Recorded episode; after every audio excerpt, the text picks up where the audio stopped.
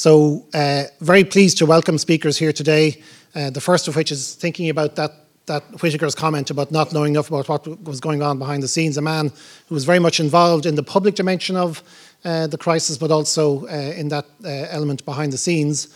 Uh, Patrick Honohan, who's the former governor of the Central Bank of Ireland and was governor from sep- September 2019, so came in, in the throes of the crisis, if you like, to November 2015.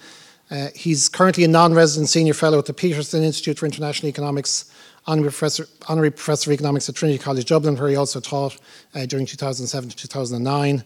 His previous experience includes 12 years on the staff at the World Bank and seven years at the ESRI. And in the 1980s, he was economic advisor to the then Taoiseach Garret FitzGerald. A graduate of University College Dublin, he received his PhD from the London School of Economics in 1978, and he was elected member of the Royal Irish Academy in 2002. And I mentioned his experience uh, uh, specifically in the World Bank, but I think his experience in the central bank is one I'm sure he will remember, uh, and one that we will also remember as, some, as a person who contributed uh, significantly to uh, the experience that we had, and hopefully, in a sense, uh, steered the ship in a way that was through, through, quite, through quite troubled waters. And I think one of the things we ought, ought to remember always in this case is that there was uh, these were difficult times for many people. Uh, and looking back, that we can't leave out that particular uh, sense of distance, if you like, from that. Uh, and Patrick, I'm sure, uh, was very aware of that as well. So I'm very, very pleased to welcome Patrick Honohan. Thank you very much.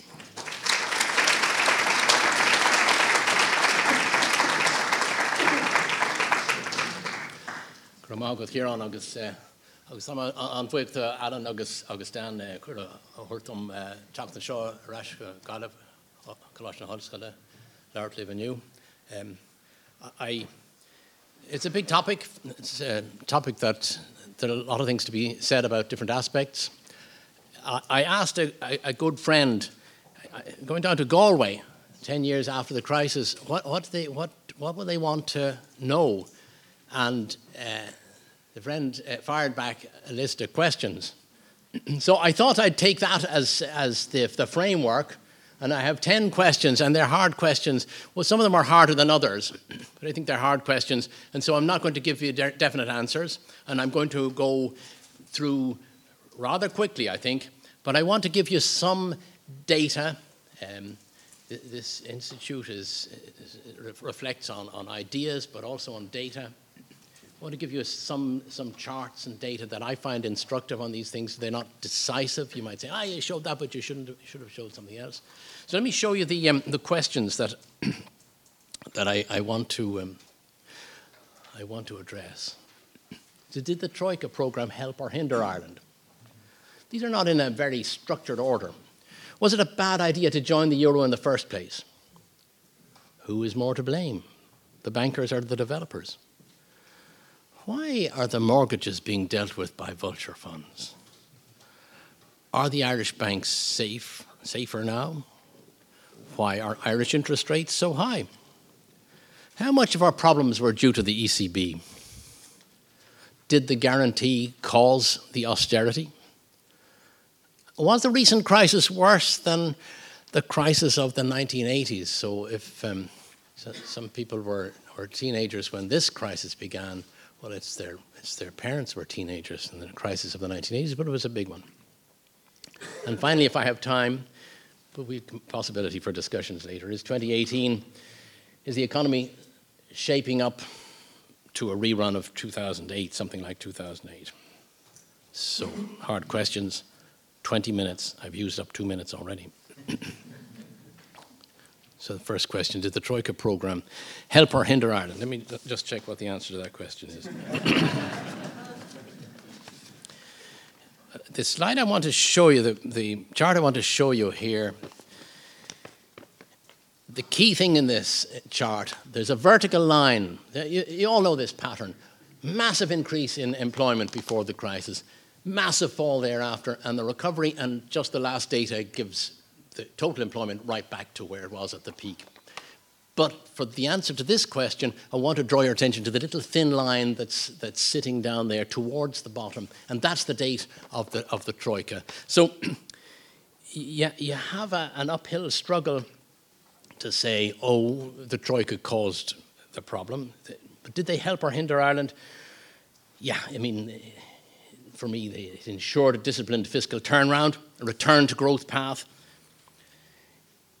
It gave the government money and time to phase the austerity over a longer period than it otherwise would. So that actually the Troika didn't cause the austerity, they actually smoothed and eased the austerity. But how is that when we see Greece? I mean, the, these Troika programs are notorious, and, and, look at Greece, it's a disaster. And, and that's clearly true. Our plan was better calibrated than the others. Um, this chart which you would, have to study later. The dotted line shows what the program at the time 2010, at the end of 2010, is what we thought would happen to the economy in terms of overall personal consumption, employment, the unemployment rate, and house prices. the dotted line is the program. The, the solid line is the actual. And the point about these, this chart is that they are actually quite close together, quite the, the program and the. Whereas in Greece, massive discrepancy between what the Troika thought was going to happen or said they thought was going to happen and what actually happened. So the planning of our program was, was better, it could work, and it did work. And you'll notice I don't use GDP for Ireland, never use GDP for Ireland. But these indicators uh, give you a, a, a general picture of on target but we had a very deep recession. And I want to give you that comparative uh, slide, which shows you country after country. Greece is over on the left hand side. That's how far employment fell 23% peak to trough. And 2017 is the latest year for which data, this data is available. Greece is still around the 20% fall. You can see Ireland have done it in different colours there. We had a very steep fall, but we've come back quite a, a, long way even to 2017, and of course it's it's um, it's um, it's come back to zero at this stage. So we had a very steep recession, but we had a goodish recovery relative to others. So those bits of data, I think, suggest that whatever about troika operations in other European countries, and we can look at what, what's happening in Argentina right now, it, it, it worked for us. Second question Was it a bad idea to join the euro? So that's a big question. This is the 20th anniversary of the euro, end of, end of, um, end of the year. the euro, and I want to show you three, three graphs for this. The euro was fighting the last war. It wasn't fighting a war of, about uh, banking problems, uh, recessions. It was fighting a war about inflation. And this is Irish inflation rates during different phases of our, of our history. And you see those high inflation rates in the 1970s, early 1980s. That was the common experience around Europe. Very high inflation in the 70s and 80s. And it was at that time that the idea of linking the inflation rates to the best performer, Germany, got traction and people wanted to buy in. Let's get German rates of inflation. We're fed up with having 20, 25% inflation. But by the time the currency union started at the end of the period, uh, of, the white period there in 1998, uh, inflation had actually been sort of vanquished. So it was fighting the last war, but it's actually a, a problem that could have re-emerged. It certainly didn't. It didn't have high inflation in the euro area. I argue that obviously things have gone badly wrong in the euro area in the second 10 years of its existence. I argue all the time that it wasn't so much a bad design, you could improve the design, but bad policy implementation. Governments dropped their guard. And let me distract you away from banks for a while to show you there's Ireland's wage competitiveness. And when it goes up, it's not getting better, it's getting worse. I, I drew it in the, for the uh, period up to the end of the first 10 years of the euro. And you see how Ireland's wage competitiveness relative to its you know, main trading partners is deteriorating rather sharply in the early 2000s. Um, we focus all on the housing bank thing, which is very, very important and is the, the crucial end, but this was a problem too, and fiscal balance, imbalance was uh, hidden, hidden because there was lots of temporary revenue flowing into the, but what was temporary. And when they, that temporary revenue went, the imbalance in the fiscal accounts became evident. But if you look over an, uh, uh, the century of independence, this doesn't look to the century, it goes, just goes back to 1961. It shows you Irish population growing very rapidly. And the top part of that bar, the orange part, is employment. Employment outside of agriculture. You can see also employment in agriculture is the white, uh, the white um, slice there below that. And we can actually see that despite the crisis of the last 10 years, the period from the beginning of the euro, 2001 is the data, there's the census year, it's actually been one of the most, probably the most, undoubtedly the most successful 20 years in terms of employment growth. So let's be a little bit careful about saying, oh, the euro disaster. There were problems with the euro, but Ireland has, on average, had a much better performance than a lot of people think. Okay. Now, here's an interesting question Who is more to blame, the bankers or the developers? Now, aesthetically, uh, I um, don't have a great um, uh, affinity for property developers. Uh, as as um, various uh, people testifying before American um, congressional inquiries. Uh, pardon? Yeah, yeah, no, there's a whole list of people. I just want to, want to select between these two for the moment. Yeah, no, no, I, we, we only have like a number of minutes. So between the bankers and the developers, that's the race I want, the horse race I want, I want to ask. And I, I think the answer has to be the bankers more than the developers. So we can talk about other people as well, but just for the moment. You know, the developer loans that the banks made were the bulk of the losses the, total, the haircut that NAMA imposed on the banks because their loans weren't worth very much was about the same as the net cost to the government. So it was the developer loans. But for me, it was a kind of Ponzi scheme that the banks were, were, work, were operating with this huge expansion of lending. The developers will take any money that's offered to them by the banks. The banks are supposed to be looking after other people's money. And here's a, from 1998 to 2008, the growth in the, in the Irish Bank's balance sheets. Bank by bank, you can, you can look at them. It worked like this. A banker says, we can safely lend to developers if we finance the final borrowers. We can get demand up there if, if families are desperate to get on and up the house price ladder. Here's the house prices. And if the deposits aren't there, the, bank, the, the, uh, the, the, families don't have the deposits to make the loan, to, to borrow, we'll lend at 100% loan to value. And so there are two little vertical lines there, and you can see that period at which uh, the house prices rise uh, at, at the maximum. And what's happening during that period? Are the banks taking a cautious approach and in lowering the loan to value ratio? They're doing exactly the opposite. They're saying, well, in order to keep, in order to keep the demand for those residential mortgages so that we'll get our money back from the money we lent to the developers, we'll lend to higher and higher loan to value ratios. So there in those, those four years, there, the proportion of loan to value at more than 95% is jumping from about 5, 6, 7% up to 35, 40% of the loans. So bankers more than developers to blame. That's just my preference. Let me move on to a completely, bring it right up to date and the question of why are the mortgages being dealt with by vulture funds?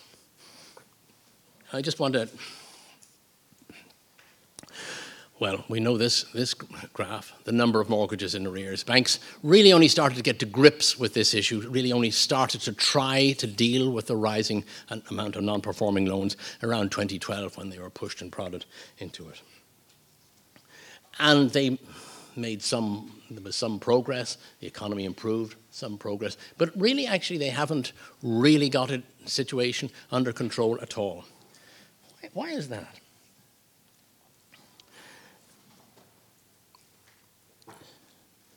Here's a picture. This is, this is a picture of Buridan's banker, and this is a nod to the Moore Institute, because the rest of the talk is more on the Whitaker Institute side.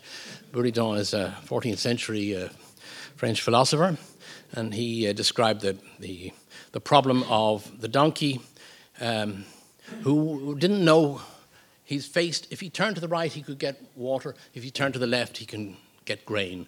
He's hungry and he's thirsty, but he doesn't know which way to turn, so he starves to death. Bankers, I think, a little bit like that.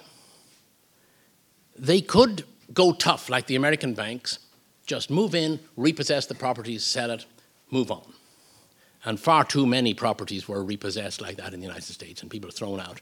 Uh, or they could say, well, let's, let's, let's let's give some debt relief here because we're not going to get the full amount back on the house loan. It's going to be very costly for us. The houses prices have gone down. We're going to take a, a, a big loss. And if we face up to that loss and say, look here, we know you can't repay, and we're going to write your loan down, this kind of debt forgiveness, partial debt, no, not full, they were afraid to do that. Why? They were afraid to do the first, they were afraid to do the repossession because of the opprobrium the public opprobrium, bad enough as it was for the banks. They just didn't want to go to be identified with uh, redcoats at the time of the Land League. And anyway, none of them liked doing it. And they made lots of pro- process mistakes, hard to get their, their repossessions through the courts. So they shied away from that. But they were also afraid of providing the, the, um, the, the relief because they feared they would get sound borrowers taking, you know, give an inch of relief, the sound borrowers would take a mile of delinquency. So they were trapped in an in, in, in indecision. And that is why they've got to the stage where they have not resolved this problem. And the new players on the block, the American funds, they're not bound by either of those two problems. They don't really care about opprobrium, and they don't have another set of customers who might say, oh, look, they're cutting deals, I won't pay so that, I, so that I'll get into that deal cutting business. So I think um, th- this is a failure of the banks to actually deal in a systematic and progressive way leaves it to other players. Now, how am I doing for time? Not well. Are the Irish banks safer now? Safer for whom? Safer for the nation's finances? Yes. Uh, they're very unlikely to make credit losses in any future downturn on that scale. That's not going to be where problems from the banks will come. Service reliability to the customer. Well, things could go wrong with banks. I think cyber risk is a, a, a big unknown factor. Uh, they have very complex uh, not complex in the sense of sophisticated, but layers of history of their, their uh, um, uh, technology systems. And if they can be hacked, they, they might be hacked. And so cyber risk is, is not just particularly Irish banks, that's, a, that's a, a problem across the world. And then conduct. I hope they're chastened from the billion, one billion they were obliged by the central bank to pay in, in, in the tracker scandal that was for not acting in the best interest of their customers. They're meant to act in the best interest of their customers. They thought, oh, well, the contract seems to allow us to, you know, you've got to act in the best interest. If there's ambiguity, if there's vagueness, and that's a long tradition of corporate entitlement in the Irish banking system, going back decades. I mean, remember the National Irish Bank case in the 1990s? Of overcharging systematically simply because they wanted to increase their profit to an acceptable level from the, from the owner. Now I'm running out of time. And I've got, still got five questions. Why are Irish interest rates so high? Of course, they're not high by historic standards, they're lowest ever, but they're high by international standards. And I just want to show you one thing about that. And this, we could spend the whole afternoon talking about uh, Irish interest rates, mortgage interest rates. And this is just an interesting vignette, a period, the period uh, immediately after the crisis. And what it shows is that Irish banks moved to track British mortgage interest rates rather than continental ones after the crisis. They said if the British banks can get away with this, these high interest rates, we can do that as well. The interest rates are higher than in, in uh, most other countries in Europe. New lending is a profitable business. Only when competition comes in will those interest rates come down.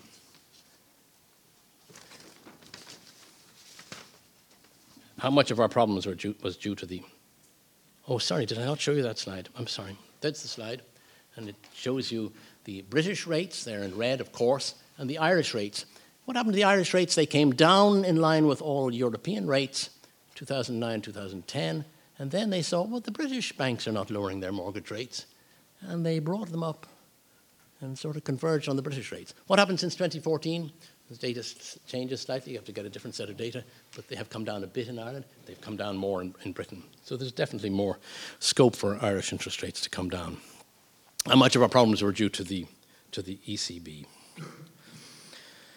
Um, here, you know, there's a lot of criticism that I can make of, of the ECB, but it only ends up as a small part of our problems. They did not force the guarantee in 2008, but they did insist no bonds be burnt in 2010. That stage there was a 5 billion of bonds unguaranteed left in Anglo and INBS that could have been burnt. So what were they doing? Well, they were lending the banks the money to repay the, the, the uh, their creditors. This is the, the borrowing of the Irish banks from the central banking system, that's the ECB and uh, ultimately, soared up there. That's how the banks did manage to pay their creditors. They didn't draw on the government, fortunately, because the government would have not been able to honour its, its, uh, its debt and would have defaulted.